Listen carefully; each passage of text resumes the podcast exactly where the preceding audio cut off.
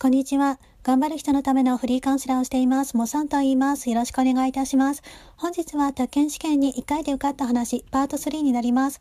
よろしくお願いいたします。2016年10月に宅建試験で知識ゼロから1回で受かりました。試験に受かった秘訣としては3点あります。モチベーションと勉強時間の確保、適切な勉強法が挙げられます。前回、勉強時間の確保について話していきました。今回は適切な勉強法について話していきます。まず勉強の仕方が間違っていたらいくら勉強していても受からないんですよ。他県の場合、学生の時とは違って、あの満点を狙う勉強法だと落ちてしまうんですね。7枚正解する勉強法でないといけないんですよ。そのことは、あの、レックの名物講師である水野先生が、あの、YouTube のお試し講義で言っていたんですね。そういうことって、あの、独学で勉強する場合、知らない知識になると思うんですよ。勉強の仕方が間違っていたらいくら勉強していても受からないと思うんですね。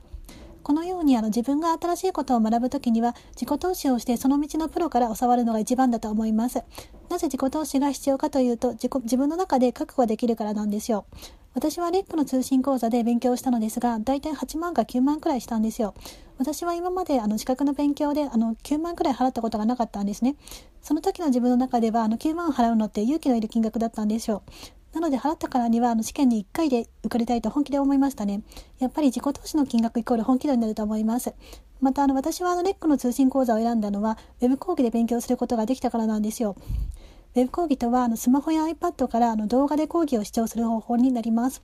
私はその時初めてあのスマホや iPad で勉強する方法があることを知ったんですね。今は当たり前になっているかと思うんですけれども、私は知った時、あの、その時驚きましたね。今そういう時代なんだと思いました。